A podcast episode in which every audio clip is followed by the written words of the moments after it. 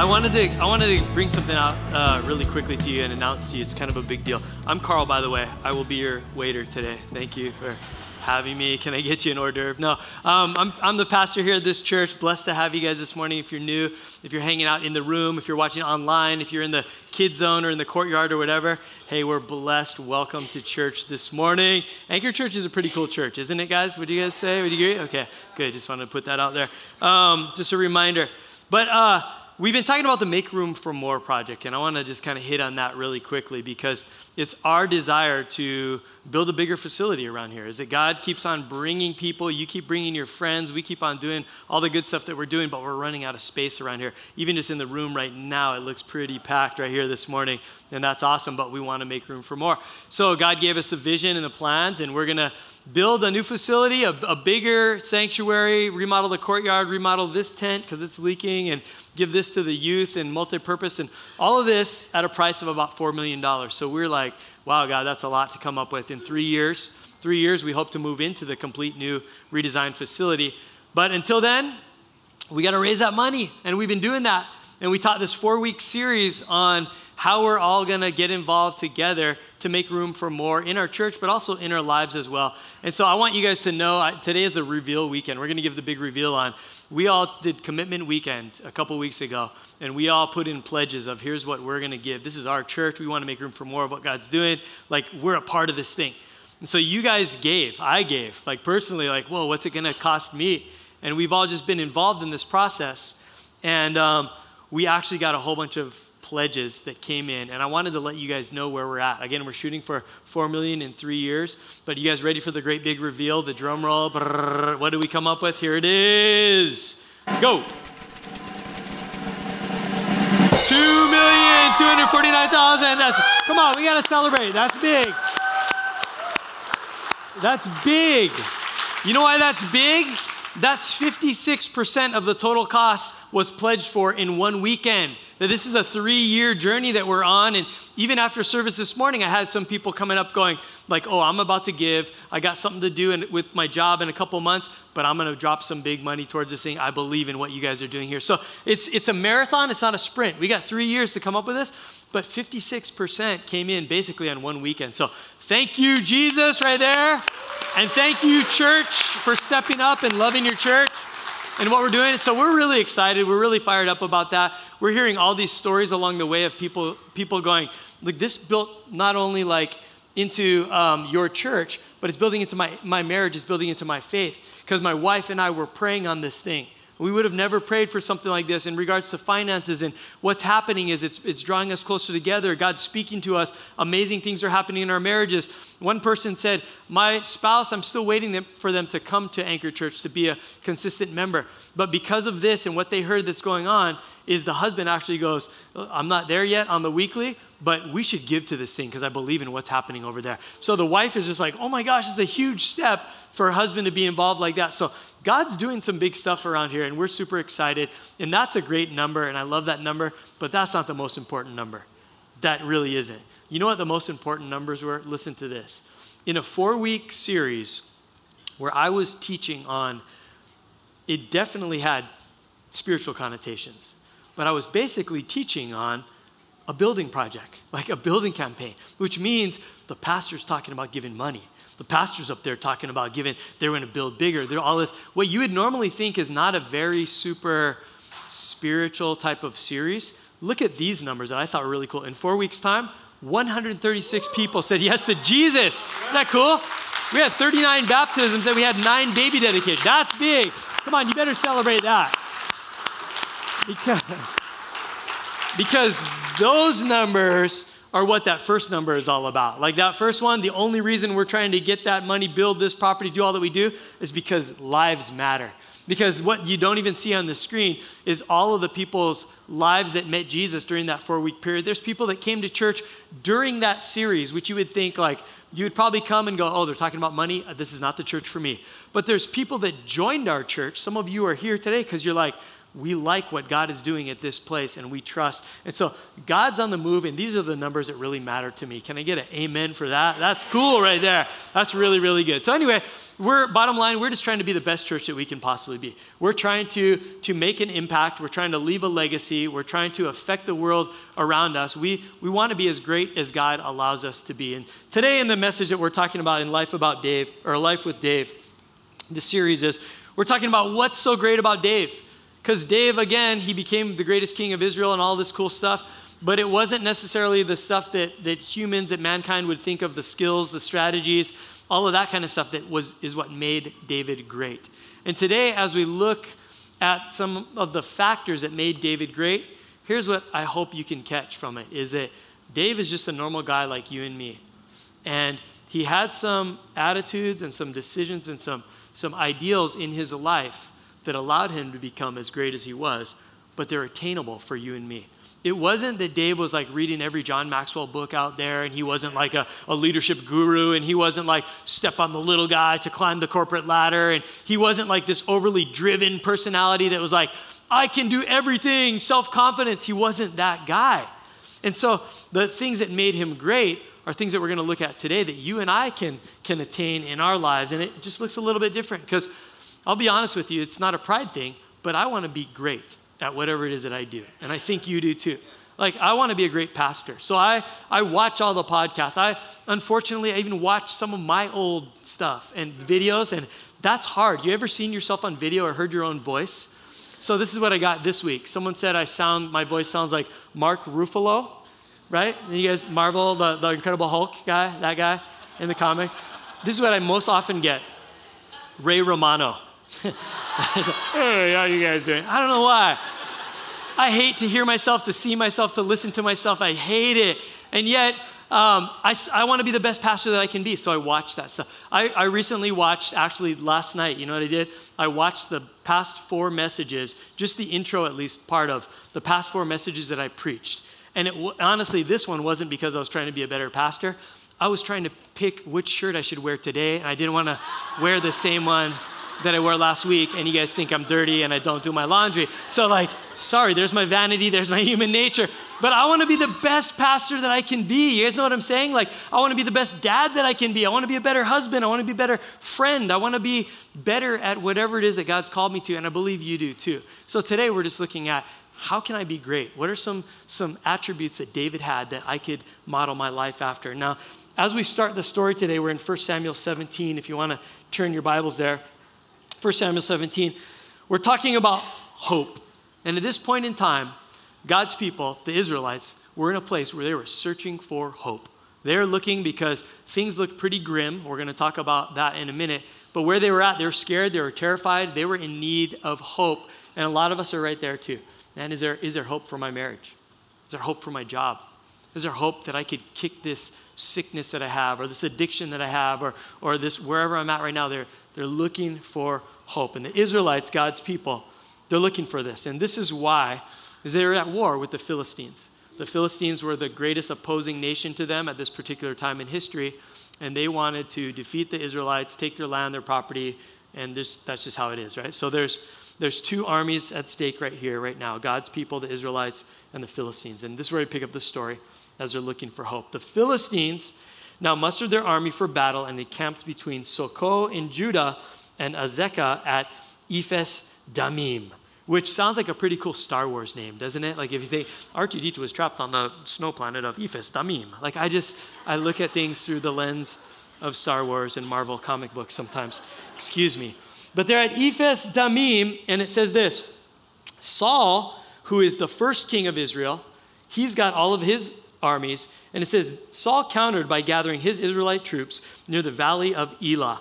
So the Philistines and the Israelites faced each other on opposite hills with the valley between them. So just picture this in your mind is that there's this great valley of Elah and you got God's people on one side and you got the Philistines on the other. They're looking at each other, they see their huge armies, they're trying to intimidate each other and they're going to beef in the middle of the valley. So they're camped here. Then Goliath, a Philistine champion from Gath, came out of the Philistine ranks to face the forces of Israel. One guy comes out and he's in the valley and he's looking at the Israelites.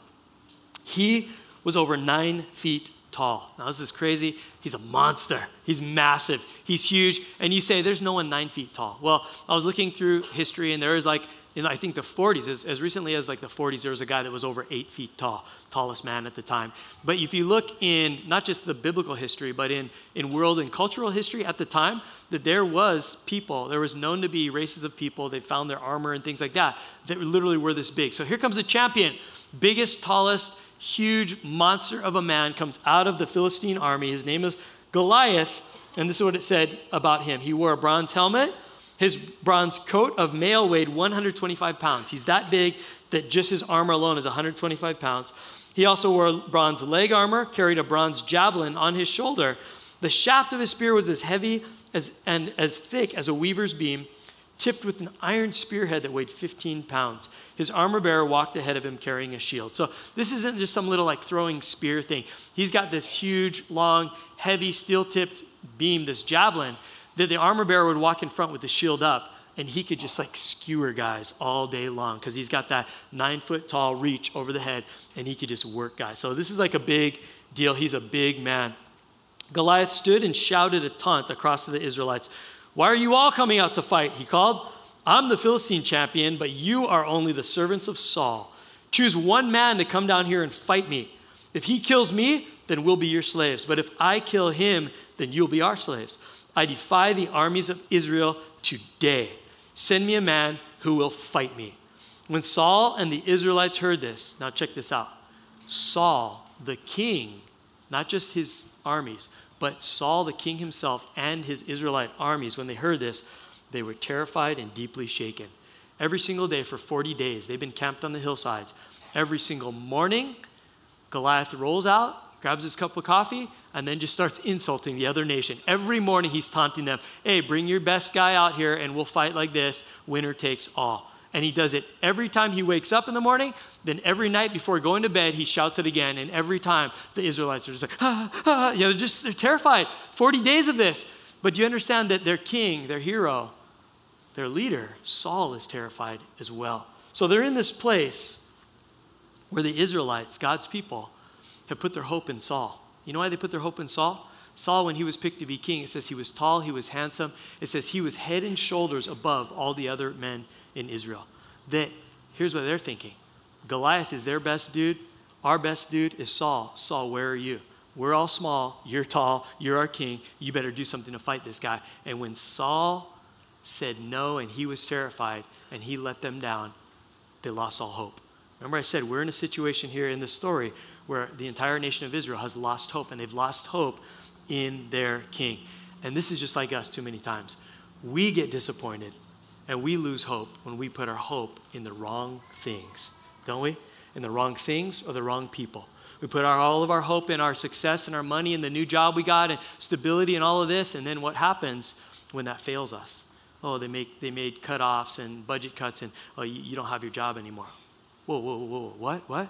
And what happens is our hope was in that. Our hope was in success. Our hope's in people sometimes, right? Well, I just, I mean, when I said I do, I expect that they're going to meet all my needs. Well, she probably thought that too. And then when you let each other down, you're walking around with no hope in your marriage and your relationship or, or disappointment. You understand that it's real easy for us to lose hope when we put our hope in the wrong things.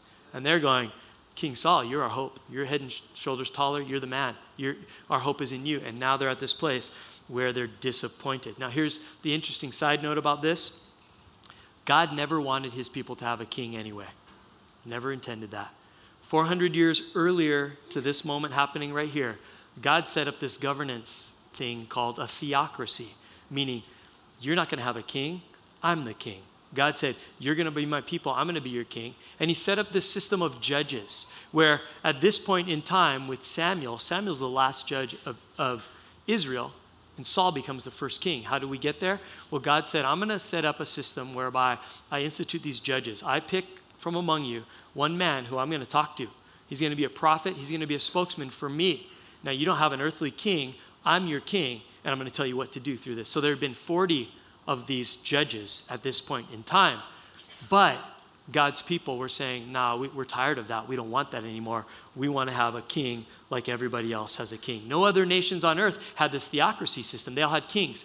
And so God's people, Israelites, are going, we want to be like the cool kids. We want to be like the other nations. We want a king too. Here's how it went down back in 1 Samuel 8. Samuel, who was the judge at the time, says, as Samuel grew old, he appointed his sons to be the next judges over Israel. Joel and Abijah, his oldest sons, held court in Beersheba. But they were not like their father, for they were greedy for money. They accepted bribes and they perverted justice. Finally, all the elders of Israel met at Ramah to discuss the matter with Saul. Look, they told him, you're now old and your sons are not like you. They said, Look, you've been our judge, but we, we, we don't like who's coming up after you. Your sons are not going to be cool. Here's what they said Give us a king to judge us like all the other nations have. Now, here's a problem with that request is that God had never set up his people, his nation, to be like the other people. He had established them for a purpose and for a reason. The reason was that through his people, he was going to ultimately bless all of humanity, which you know the story that Abraham, right, the father of the Jewish nation, but basically down the line in his lineage all these years later was going to come Jesus who was going to basically be the light of the entire world. So God had been saying, I don't want you to have kings because I want you just to be governed by me. I don't want to let that king stuff get in the way. I'm going to change the world because I want people to look at Israel and go, whoa, we recognize that there is a God in Israel, that he is the one true God, the king of all kings, and that we need to know him. That was God's original intent. No king, God would be their king. But then it says this in verse 6 Samuel the prophet was displeased with their request, and he went to the Lord for guidance. Here's what God said Do everything they say to you, for they're rejecting me, not you. They don't want me to be their king any longer. Ever since I brought them from Egypt, they've continually abandoned me and followed other gods, and now they're giving you the same treatment. Do as they ask, but solemnly warn them about the way that a king will reign over them.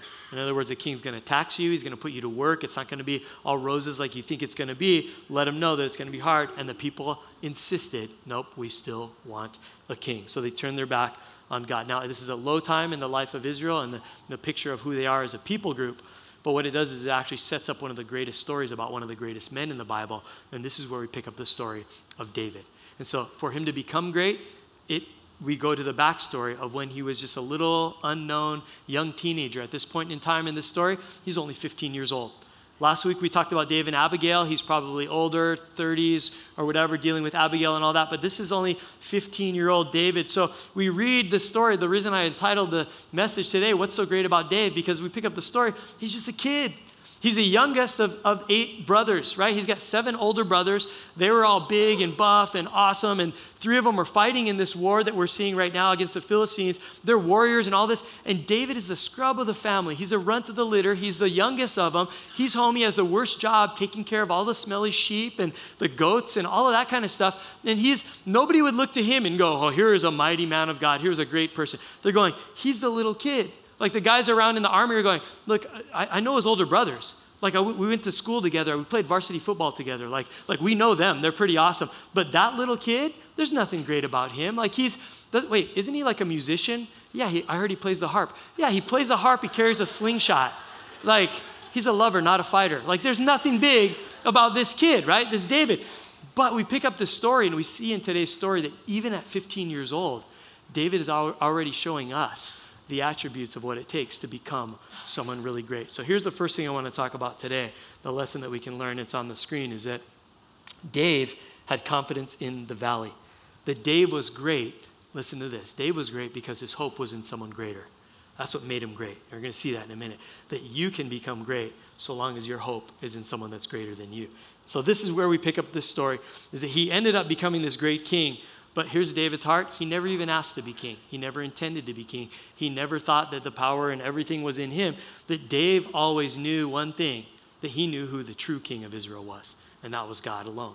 And so I love this. This is where we catch this like glimpse of who David was, is that, that he was confident in the hard times in life because it wasn't really his battle anyway. He just kind of like, why, why me? I love this about, there's a story about Elvis Presley and a quote that I read. Anybody know Elvis Presley in here? You ever heard of that guy? Okay, good cool. He's like, uh huh, whatever, like king of rock and roll. I don't know. That's a weird Elvis move. Don't, don't ever do that again, Carl.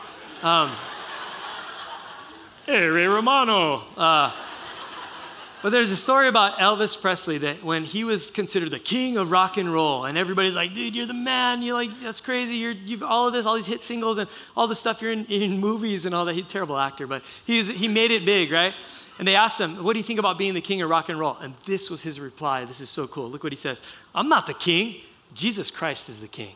I'm just an entertainer.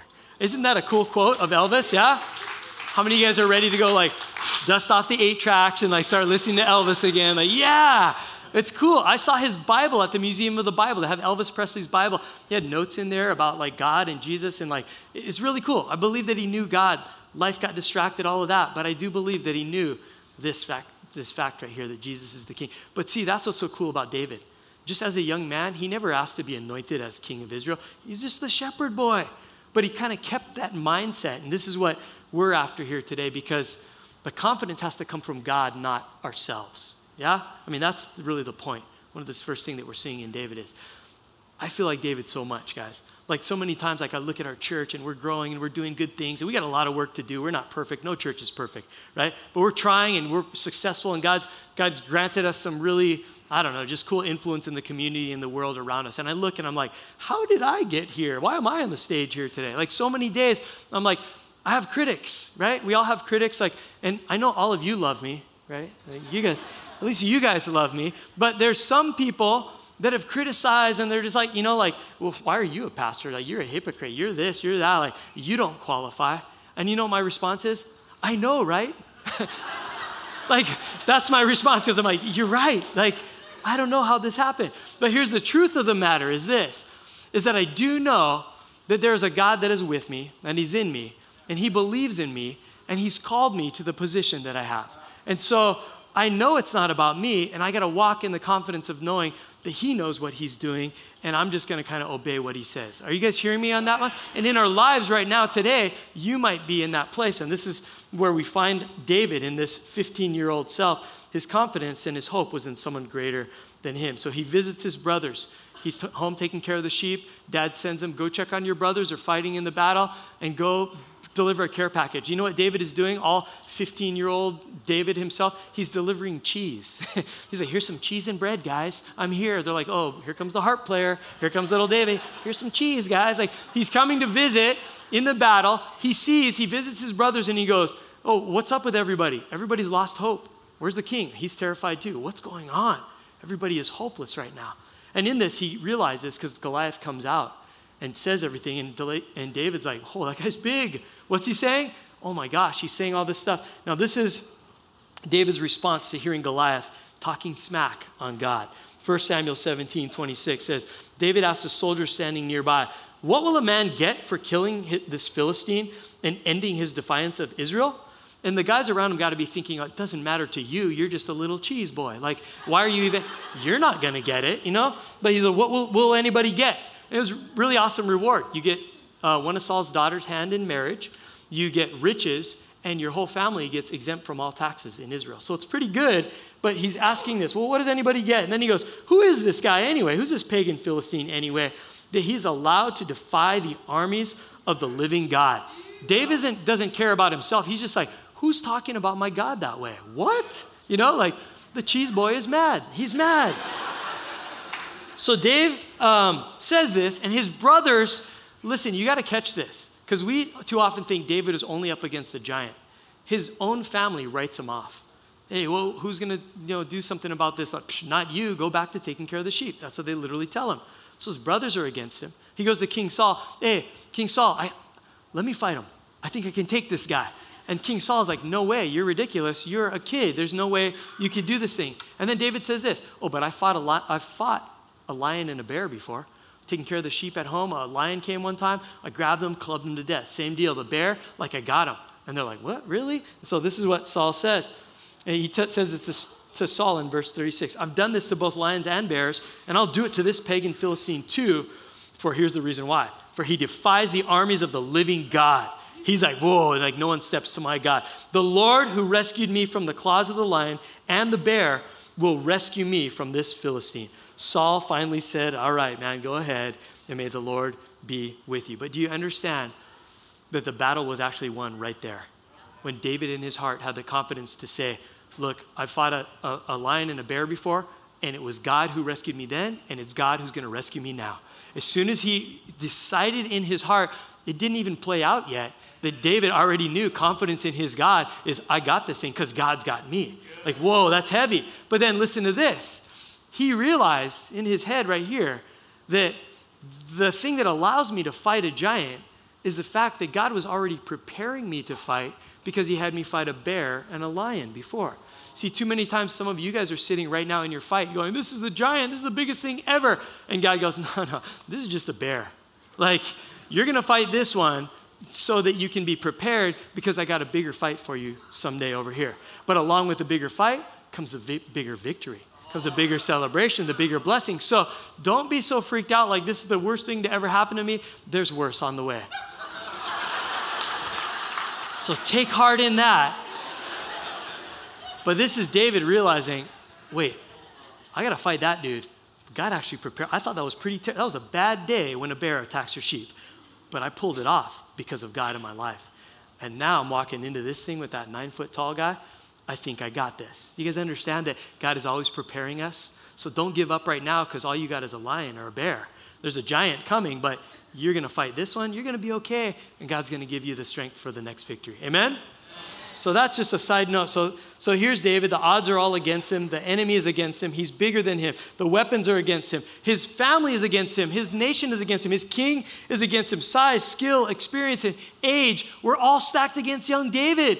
Like you just everything. Not to mention, you could say, oh, poor David, he was in a valley in life. No, he literally was in the valley of Elah. Like he was literally in the valley physically, and then all the odds were stacked against him. You ever feel like you're going through one of those valleys? Anybody in here? You ever walked through a valley before? Like there's times in my life I feel like I've bought real estate in the valley. Like I'm just, this is where I now live, a condo in the valley. Like you're just stuck in it. And some of you guys, you're like me. You may have some really good experiences, but you're also walking through a long valley and you don't know how you're going to pull it off or how you're going to get through it. And this is David. He's in that valley, but even in the valley, here's what he learned. If your hope is in God, you need not fear. Like, I got a giant I gotta, I gotta go up against. My, my family's like making fun of me. The king doesn't think I can do. Like, nobody's, I don't even know how to carry a sword. Like, I'm a shepherd. All I got is a slingshot. And he goes, I'm going up against this thing, but you know what? My God, he's done this before, I can be confident he's going to do it here today. That even in the valley, Anchor Church, if your hope is in God, you got this. Like you don't need to fear. You can walk in confidence. Listen to how confident David was in God. And again, here's just a little glimpse of he wasn't confident in himself. Is that Goliath had a sword, a shield, a javelin, all of this stuff, full armor, head to toe. All David had was a slingshot. And you know that he went down and that basically he was feeling that God was going to give him victory with a slingshot. But here's the human side of David that said he didn't even have confidence in himself he didn't just grab one rock, right? The Bible says he grabbed five because here's what David's thinking God's going to help me do this. I'm going to take this dude out with a slingshot, but I might miss a couple times. like, I don't trust myself. I know God's going to do it, but it, it, may take the fifth rock to do it because that is a crazy shot to make. But it just shows his confidence was in God, not even in himself. He picked up those extra stones. Dave was great because his hope was in someone greater. He had confidence in the valley. That's a word for somebody here today. You're in that valley, have confidence. Your God is greater.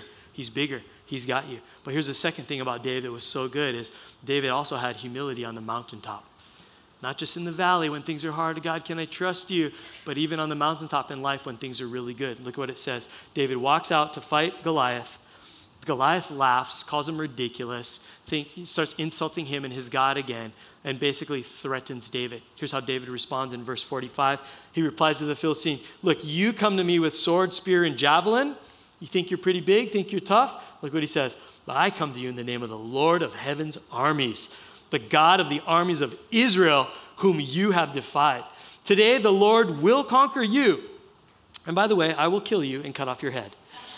And then I will give the dead, your dead bodies, the dead bodies of your men, to the birds and the wild animals, and the whole world will know that there is a God in Israel. And everyone assembled here will know that the Lord rescues his people, not with sword and with spear, because I got one of these, a little slingshot. He says, This is the Lord's battle, and he will give you to us. Isn't that one of the boldest statements you've ever read any, anywhere? A 15 year old coming out, and you could say he was just a young kid, arrogant, cocky, naive. No, it wasn't that. Is that he actually had the hope in the God of Israel, the King of all kings, the Lord of heaven's armies, that's going to come out here, and he's not going to do it in the way the world looks at. He's going to do it with a young kid that is carrying cheese and bread to his brothers, and he's got a little slingshot, and God's about to bring a great victory this, this day, today. And he tells this to his opponent, and he goes, By the way, you're dead. you're done. This is going down right now. And then you know what happens next. First shot, boom, one blow, KO. He's out, right? Goliath down. The, think about this the accuracy that God must have given David, because we just read that he had a bronze helmet on. Bronze helmet covering his head bronze chainmail all over his body.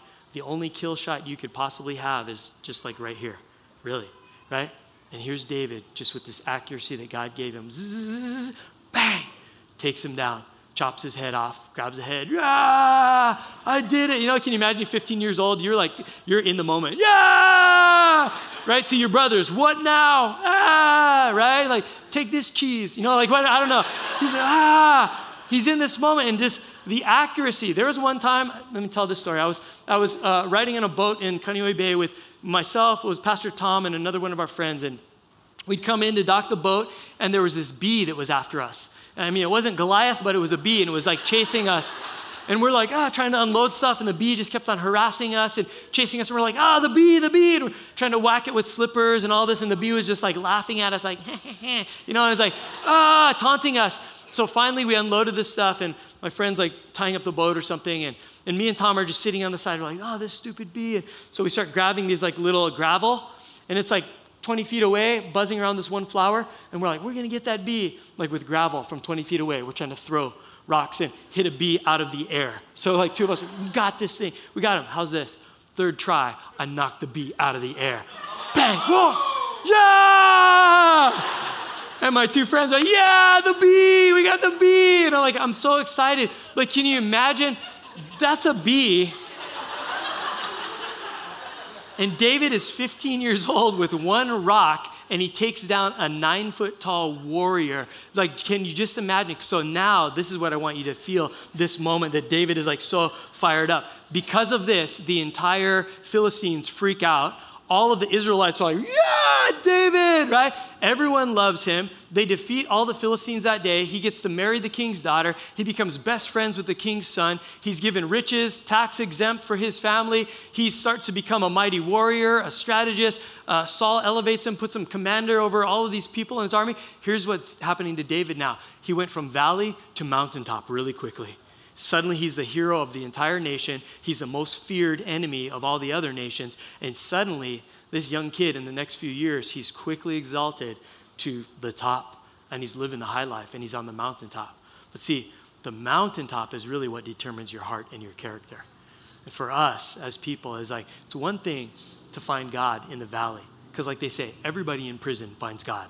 You're in the worst place in your life, everybody's like, I need God. But it's a whole nother thing when you have success, you have fame and popularity, and you're doing well with your family, you're doing well with, with your job security, your status, and all that people like you, and, and you're just, you're, you, you've got it all. It's real easy for us to forget, well, I don't really need to pray anymore because I got everything. I don't really need God so much because I'm already here. And we get so addicted to how good it feels to be on the top, the pinnacle, on the mountaintop, that we'll struggle and fight to do anything under our own power to stay there and to preserve that feeling. And you know what happens is we start putting hope in ourselves. And we put hope and take it away from God. We went from the God that got us from the valley to the mountaintop, and now it's all about King Carl on the mountaintop. Look how good I am, and look at what's going on here. And this is the potential pride and control that David could have encountered. But the awesome thing about David is what made him great is he was humble. He had humility on the mountaintop. See, when you're rejoicing on the mountaintop, here's what David knew. When you're rejoicing on that mountaintop, never forget who put you there. Never forget that it's God. It's that same confidence you needed in the valley. It's still, it was Him. It's not you. And what enabled David to have such a long kingdom and awesome rule and be the example that he is to us is he had this mark of humility on his life. He wasn't perfect. We'll hear about that in next week's sermon. He messed up a few times, but for the majority of his thinking and the way that he processed things was, man, I got to put God first. It was humility. He was humble. He put God first in everything he did. He prayed a lot. If you read the scripture, David was always a man of prayer. Every time he went out to go fight a battle, every decision that he would make, he prayed over it. Do you? Do I? Every decision that, that I make, God, is this the right thing? Am I spending my money wisely today? Am I talking to that person? Is that a good thing? Or are they a bad influence on my life? Like, God, should I be involved in this type of a activity today? I don't know. But David prayed over everything. He was close to God because he was, he was humble. That he focused his entire nation back on God. They'd gotten away, and he kept I'm going to build a temple, and the temple is going to be a permanent place for this nation to know that there is a God in Israel, a permanent dwelling place. You can't build it, your son's going to build it. That's cool. I'm going to give the plans for it. I'm going to do whatever. Like, he wrote all these Psalms. All these Psalms are basically hymns and poems and love letters to God, right? Psalm 119, the longest psalm, the longest chapter in the entire Bible. You know what it talks about? How much David loved the law of the Lord. God, thank you for instructing me. Thank you for telling me how to live my life. Lord, I, I wouldn't have a life if I didn't know how to live without your guidance. Lord, I love it. I read it all day long. Thank you for giving me your words. Like he was humble, it was all God first. He was a worshiper. There's a point in scripture where it said, David danced before the Lord with all his might. He got ridiculed and, and criticized by his own wife, and he goes, I don't care. I'm willing to be a fool, fool for God if that's what it takes. But God first in my life, no matter what. This is what made David so great, is that he was humble. If you want to be great too, learn this lesson from David. It's two words. Ready? Write this down. God first. Live your life like that, that you say, No, I, I'm only great because I know who's greater. And if you keep yourself on that mountaintop rejoicing, because some of you are in that area right now. Some of you are in life, you're on the mountaintop, and that's a good place to be. I'm not saying it's a bad place. It's a place that we're all trying to get to, is like, this feels good. My life is thriving. Like I've, I've got success in certain areas. This is all good. Just remember, but to say, thank you, God, for getting me here. Thank you, God, that it's you that keeps me here. And God, I, when I'm on that mountaintop rejoicing, I'm never going to forget that it was you that got me here in the first place. This is how David lived his life. C.S. Lewis, Lewis has this quote about humility says this Humility is not thinking less of yourself, it's thinking of yourself less. And what that means is that you don't go around living life like, I'm, I'm just a loser, I'm terrible, I'm this, I'm that, all down on yourself.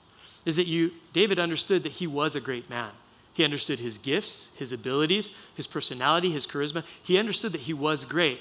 But the thing was, he just thought of himself a lot less. He didn't, he didn't think of himself as like, eh, what does it say? Not thinking less of yourself, it's just thinking of yourself less and thinking more of God first, right? Here's what David wrote in Psalm 25. I want to read, read you these verses just to end this thing here. Psalm 25, one of the Psalms that David wrote. In verse 1, he says, O Lord, I give my life to you. I trust you, my God. Do not let me be disgraced or let my enemies rejoice in my defeat. No one who trusts in, in you will ever be disgraced, but disgrace comes to those who try to deceive others. So, God, in verse 4, show me the right path, O Lord. Point out the road for me to follow. Lead me by your truth and teach me, for you are the God who saves me. And then this line is so good, the classic line to end this verse. All day long, I put my hope in you. There's a story of David's life right here. David had confidence in the valley that was in God, not himself. And he had humility on that mountaintop that was not about him. Again, it was God. All day long, I put my hope in you. You know why I think that's such a powerful last phrase right there? Is that David is saying, hey, when I wake up in the morning, I got to put my hope in you. And all throughout the day, I'm just reminding myself I'm driving in my chariot on the way to work or where, you know, David is going and he's, he's thinking, I'm delivering cheese. My hope is in you. Like wherever he's at in life, throughout lunch, throughout the afternoon, throughout dinner, before he goes to sleep at night, my hope is in you. You know why I think he said all day long? Because he could have just said, when I rise in the morning, I put my hope in you. When I go to sleep at night, he said, all day long, I put my hope in you. You know why? David recognized that there's a very real enemy out there, that all day long, he's trying to bring you down. All day long, the enemy is trying to get you back to that valley of despair so that you believe in the wrong things, put your hope in the wrong things, and you lose hope. All day long, that same enemy is trying to lift you to the mountaintop and make you think that you're the one that got yourself there. He's trying to in, entice you with either pride or with despair. And here's the thing about the enemy he's doing it all day long around the clock. He's not taking lunch break, he's not going on holiday, he's not out for a smoke break in the back. Just give me 15 minutes. Like, do people still smoke anymore? It's vaping now, yeah? Like the, the little box. Like,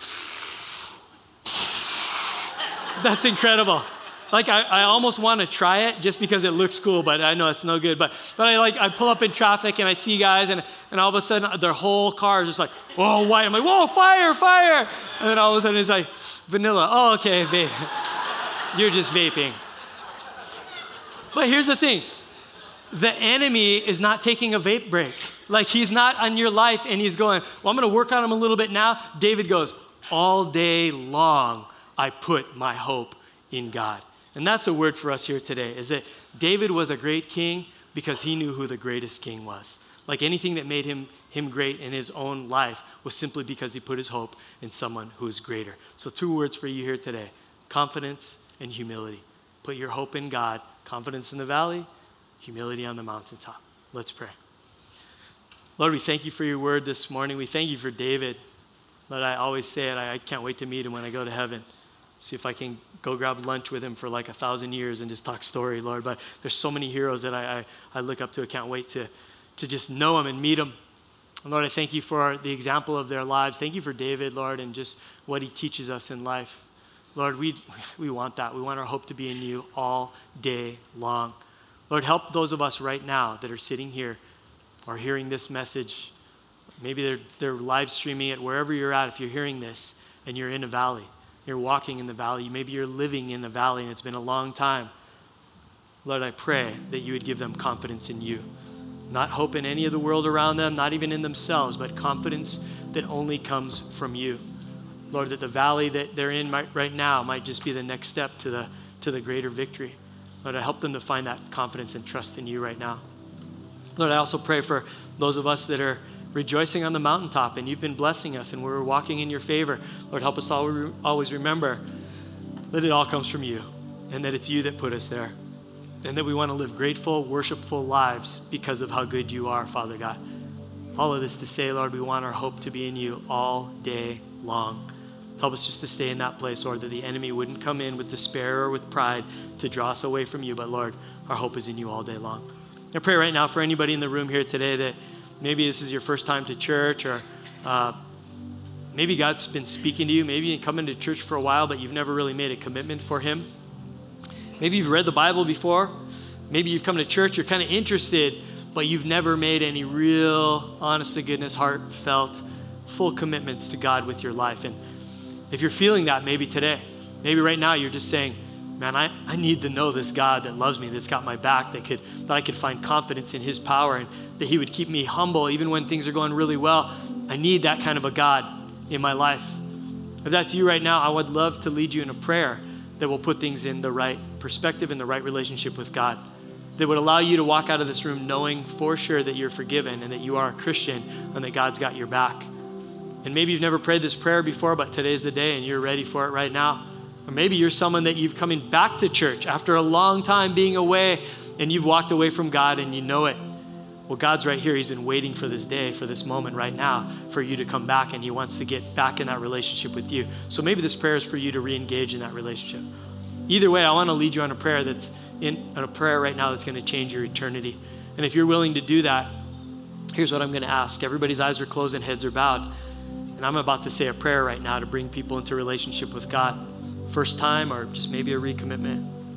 And if you want to pray that prayer with me, I'm going to pray the words out loud. I'm not going to make you pray them out loud. I'm going to ask that you would pray the words that I say.